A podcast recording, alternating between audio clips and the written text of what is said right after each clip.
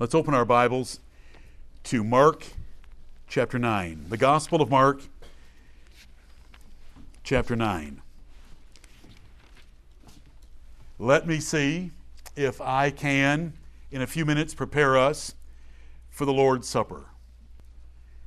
Let me review some basic economic laws with you. These are simple and don't be confused by them. The value of anything is uniquely personal and cannot be set by others. It's the value you put on it. Each person values the world's goods and services, their things, and their actions differently. The value of anything to a person is determined by what that person will exchange for it. Life is economically like a huge auction of goods and services to bid for or not bid for. You do it every day. Everyone does it every day. Because each person's wealth is limited, a person's choice of one thing must preclude other things, deny other things. Money is called the medium of exchange because it is a separate thing used for pricing to compare goods and services as to what you'll bid for and take and what you'll reject and say, I can't really afford that. All life's goods and services, all the world's things and actions are offered for sale at prices each person can evaluate. If the price of one thing is too high in a person's analysis, he or she will choose to buy something else. This human action by 7.6 billion people creates greater or lesser demand, raising or reducing prices. The price of anything is set by its cost, a function of supply and difficulty of obtaining that thing, and demand by buyers. In Mark chapter 8, verse 34, we have an economic text. And when he had called the people unto him with his disciples also, he said unto them, Whosoever will come after me, let him deny himself and take up his cross and follow me. For whosoever will save his life shall lose it. But whosoever shall lose his life for my sake in the gospel's, the same shall save it. For what shall it profit a man if he shall gain the whole world and lose his own soul? Or what shall a man give in exchange for his soul? Verses 36 and 37 For what shall it profit a man if he shall gain the whole world and lose his own soul? That is a terrible trade. It's a terrible, disastrous trade. It's a terrible, disastrous purchase and sale. Or what shall a man give in exchange for his soul. If a soul is worth more than the world, what will you give for it? Let me take a few minutes to share God's choice to use a great deal of economic language in the Bible to describe the cross of Calvary and what He paid for your soul. These verses and words in Mark are also found in Matthew and Luke. I hope that you know the Bible uses economic terms like redemption, ransom, bought, cost, price, profit, free, purchased, debt, and so forth. Remember the facets of salvation. God has identified and described saving our souls in different ways by different terms. Some are relational, like reconciliation. Some are legal or forensic, like justification. Some are economic, like redemption or bought. Some are familial, like adoption. But we're not going to leave adoption to the side today. I just want you to think about the price of your soul. I want you to think about the price of your soul. What if you were to gain the whole world and lose your soul? Would it be fun having the whole world for a while? Jesus says it's not a good trade at all. Right. What, what doth it profit at all if a man were to gain the whole world and lose his own soul? Or what will a man give in exchange? See, that's an economic word as well. What will a man give in exchange for his soul? The value of anything is determined by what a person will give in exchange for the thing. Jesus, with perf- perfect economic wisdom, went right after this exchange equation for you and your soul. What is the value or price of your soul? Jesus set the price very high. Most Christians set it very low by their actions. They show such little regard for their soul. It's worth more than the whole world. If you were to gain the whole world and lose it, you lose your soul.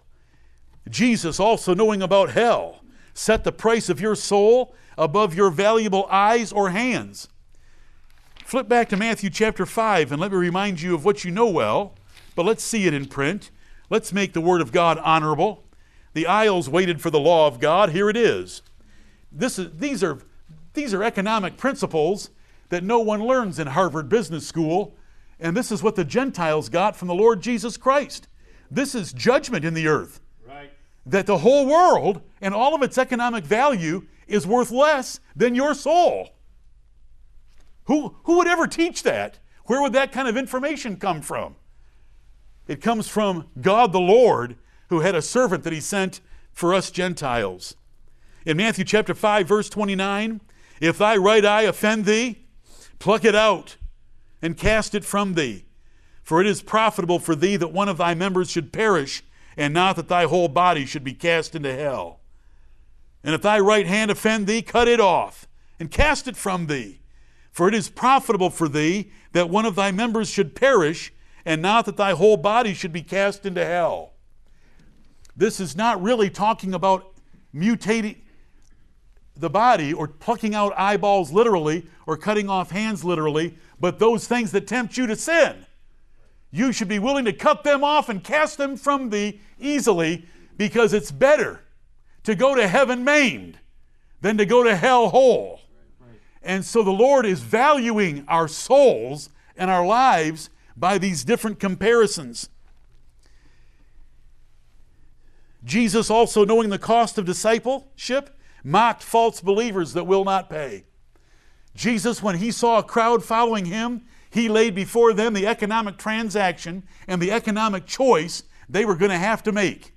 They needed to count up the cost and decide if they were going to pay it, lest if they said, I believe and I want to be baptized, and then they don't follow through, they are like a man that begins to build a tower but doesn't have sufficient funds to finish it, and so he has a half finished tower and a half finished life a half finished tower, and everyone that goes by the tower or the life makes fun of it because they didn't finish.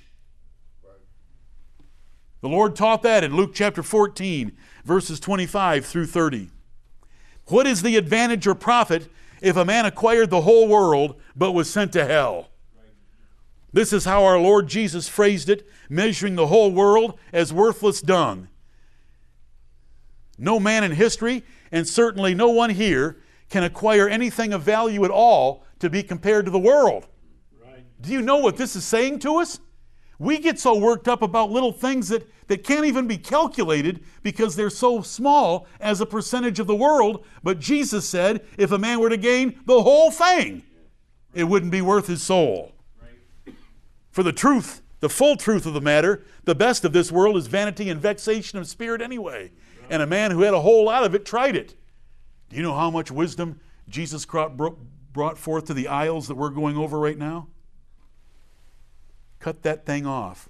Take something valuable and practical out of your life if it leads you to temptation toward sin. Pluck out something that you love to look at And do you know what context this is in? Matthew 5 28 set the context for those two verses of plucking out the right eye and cutting off the right hand, sexual temptations. What is the price or value of your soul for you to know what must be paid to save it? This is how our Lord Jesus phrased it. What shall a man give in exchange for his soul? Measuring any price at all that we could understand in this world as worthless dung. The immortality of the soul, the torment of hell, and the riches of glory combined to infinity. How do you measure those three things put together geometrically? The immortality of the soul, that's how long. The torment of hell, how hot is hell? It's a good question to ask. How hot is hell? It's too hot. And the riches of glory. If you take time times torment times blessing, and you get the one or the other for infinity, for eternity, the equation just breaks down. There isn't anything in this life that should ever compete with that. Right. No man can give to God a ransom for his soul or even come close by any measure. Psalm 49 declares that plainly. No man can give to God a ransom for his brother's soul. It can't be paid for. We can't help each other that way. We're helpless. There's eternal, eternal torment waiting. And why do we chase little tiny soap bubbles of the world when even if we had the whole thing, the whole kit and caboodle, it would not be worth our souls? Right. What price would you pay to keep your soul out of hell and its eternal torment of you? I'm asking you a question. I'm asking me a question. What price would you pay to keep your soul out of hell and its eternal torment of you? If under the heat of conviction you'd say anything and everything, well, why isn't it true? Your life says otherwise. For the slightest things of human existence entrance you and dominate you or me at times. What price would you pay to spend eternity in a new heaven and a new earth with Jesus Christ? If, under the heat of conviction while we're here, you'd say anything and everything, why isn't it true? Your life says otherwise. For you never labor, speak, and we guess ever think about heaven. But you'd pay anything and everything? Can you add the two previous prices together for an estimate of the value of your soul? What would you pay to get out of hell forever? What would you pay to be in a new heaven and a new earth forever? Can you add them so that we can get close to an estimate for your soul? You said anything and everything for both of them. Think of the thrill of eternal perfection instead of the torture of eternal punishment. That's the thrill of eternal perfection instead of the torture of eternal punishment. Right. The combination of these two blessings is a matter of value that annihilates all others. How hot is hell? Where the worm dieth not, and the fire is not quenched. Where the worm dieth not, and the fire is not quenched. Where the worm dieth not, and the fire is not quenched. How hot is it? That's Mark 9, 44, 46, and 48. How long is eternity?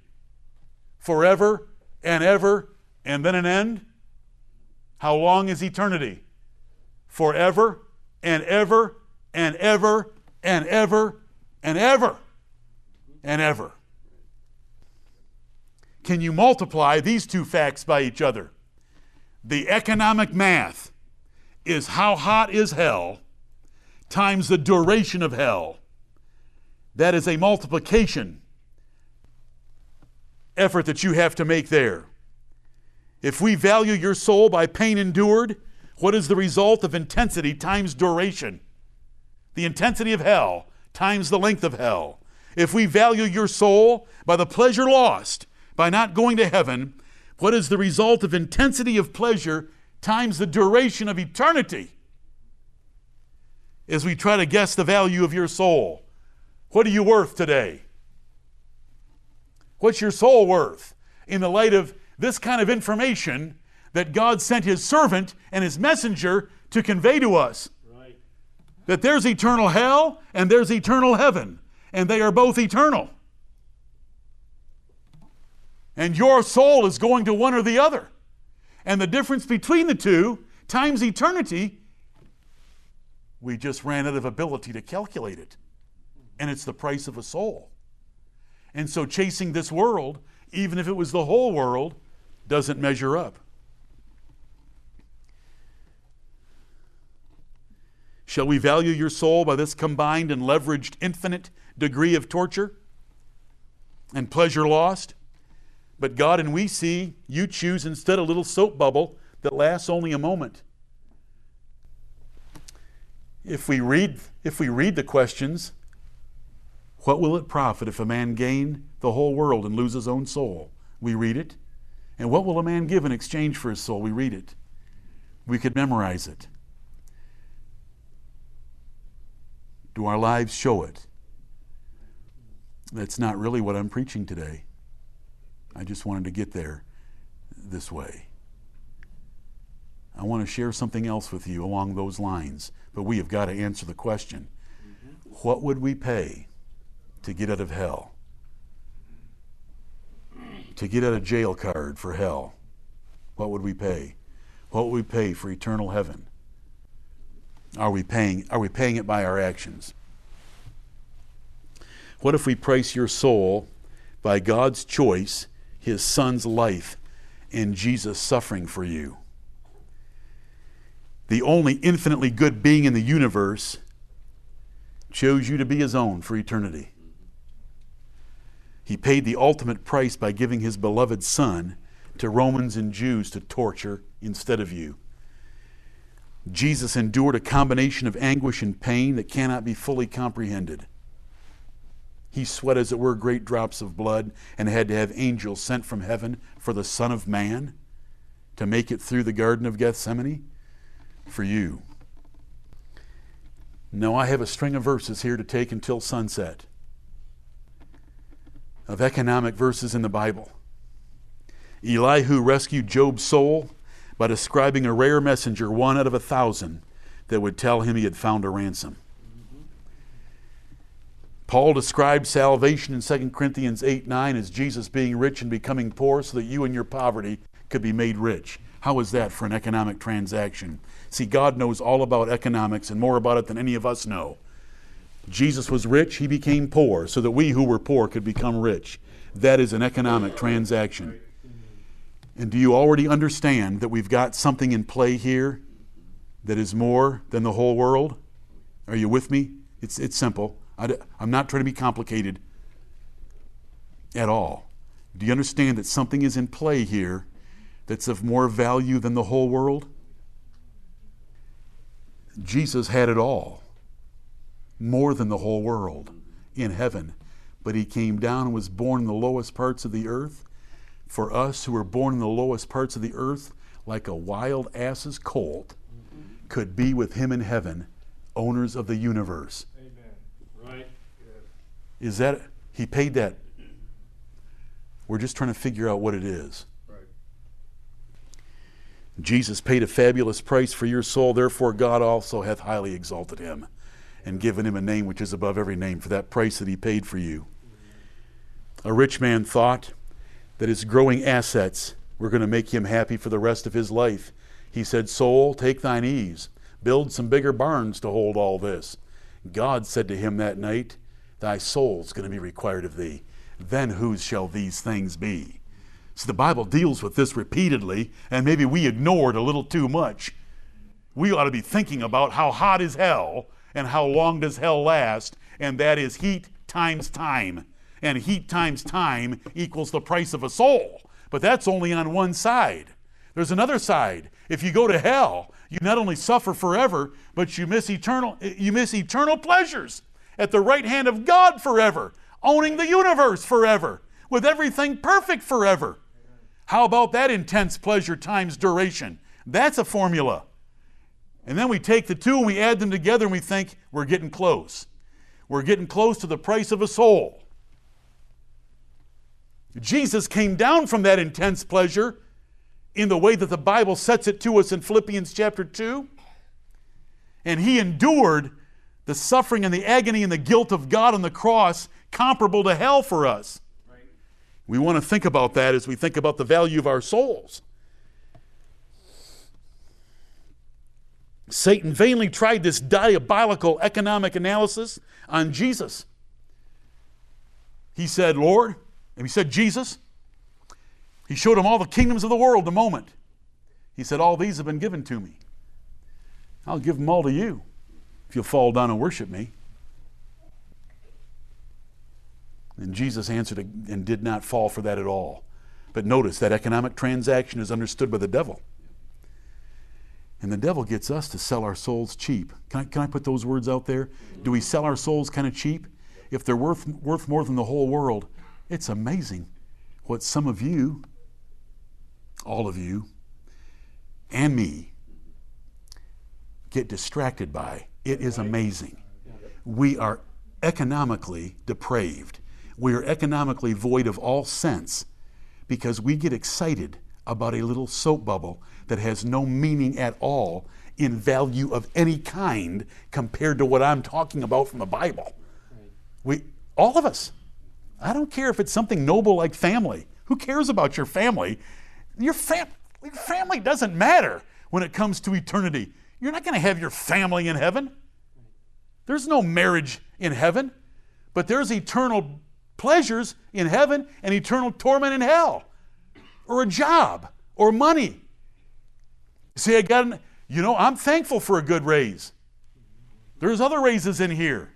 I'm, I thank the Lord for them. I rejoice in them. But in comparison to this equation, get rid of it. Right. The rich man should have traded places with Lazarus to save his soul. Lazarus, will you please go inside and, and sleep in my king size bed? with those three bathrooms and next to it, one with gold, silver, and platinum fixtures, and I will come out here in the street if you'll give me what you have so that these dogs can lick my sores, but the angels will come and carry me into Abraham's bosom. Should he have done that? That, uh, that is a no brainer. That is an economic no brainer. That decision can't even be compared. Lazarus won economically by a price that cannot be measured. What do you hope to achieve that leads you to lose your soul? What's your soul's price? I want to get off this practical point, though I believe it's very important for us. Every day you make choices of allocating your priorities, your time, your effort, and so forth. There's certain things we have to do. But what, how we make those choices shows how much we value our soul. See, the Lord Jesus would put it if you've got something that you're, that you're really useful and you're used to it and you use it all the time, but it leads you to sin, cut it off and destroy it. I'm going to say it again because it's better to go into heaven maimed or to live through life maimed than to go to hell with both hands. So, so Jesus is trying to teach us something. See, we were excited in Isaiah 42 because God sent his servant for us Gentiles. Rah, rah, rah. Give me verses 10 through 12 and let me shout and sing. But then, if we really believe what judgment Jesus came and taught us by his gospel, this is it. And so we've got some hard decisions to make. But I want to tell you about a, a hard decision that was made very easily by someone else for you. So let me get off that. I hope I've said enough that you'll think about on Monday and Tuesday if the Lord gives them to us? When I make this choice, what value am I putting on my soul? You have nothing to exchange for your soul. Do you know what kind of trouble you're in? If a soul is worth more than the whole world, and you have nothing to give, and no one in here has anything to give, you're in trouble. God saw that. God saw that you and I were in trouble. That the, the value of an eternity in hell And the value of eternal pleasure and the difference between the two of them, or them added together, is we can't pay it. Can't even come close. Jesus would say, What will a man give in exchange for his soul? We look around, we measure ourselves in the mirror, we don't give much. And there isn't anything we can give. God saw us. God saw us helpless with nothing to pay. And he heard Jesus' words What will a man give in exchange for his soul? And he said, I will give. I will give my son in exchange for his soul. I will give my son in exchange for your soul. Right. Unbelievable. Amen. Unbelievable. Right. Economically considered, it's incredible. It tells us the value of the Lord Jesus Christ He's worth more than the whole world. It tells us the value of a soul in light of eternal torment or eternal pleasure. It's worth more than the whole world. But God saw that we couldn't pay anything. I'll pay my son for her soul. Now that's worth shouting about. Amen. And that's worth celebrating a little bit. Right, right. That is what it is. It's an economic transaction and the Lord used the economic term. Do you know what I keep quoting to you? What will a man give in exchange? That's an economic transaction. What doth it profit? That's economic terminology. What doth it profit if a man gain the whole world and lose his own soul? God delivered up his only begotten Son to Jewish and Roman tormentors for you. The whole world is not close to a soul's value. Jesus mocked the idea. So you know that Jesus trumps everything in his value. This is the greatest economic trade in the history of the world. And what would we Gentiles know about it if we were still out there kneeling down to a totem pole? Do you know what kind of news was brought to us? I will lead them and take away their darkness, and I will give them light and I will never forsake them. And here we are 2,000 years later, speaking the same glorious message that Paul preached to the Gentiles. Instead of you exchanging the world for your soul, which you cannot do, God killed Jesus for your soul. Instead of you suffering torment worth the world, God tormented Jesus for you. It pleased the Lord to bruise him. Jesus had to pay such a great price for your soul that he begged God for a cheaper one. He said, Father, the price is too high. The price is too high for the soul of Jonathan Crosby. Is there another way you can work this out? Jesus bought us from God's wrath on our souls by his precious blood. For we have been redeemed, bought back from God's claim to send us to an eternal hell. That's what redeemed means, to buy back from God's righteous claims on our souls for eternal torment in hell.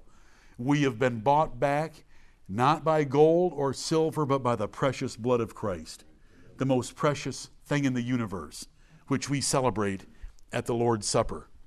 Jesus endured God's wrath for you so you could inherit his heaven. Right. Amen. Measure the value. The value of a thing is what is given in exchange for it.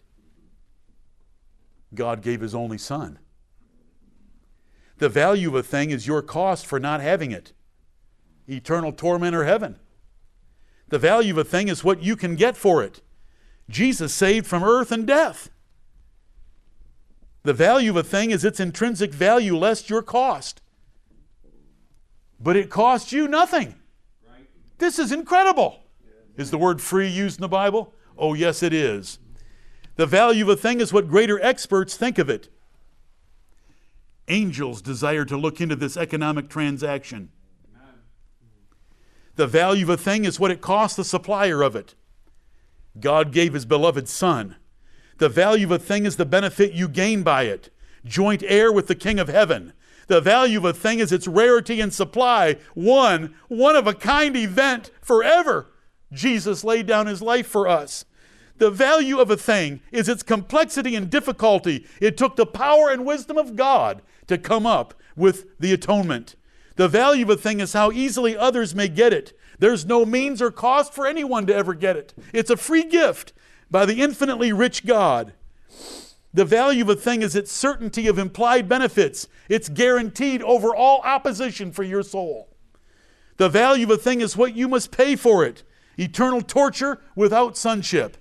The value of a thing is the profit to the seller, the design glory of an infinite God by saving you and me. Who demanded payment of you?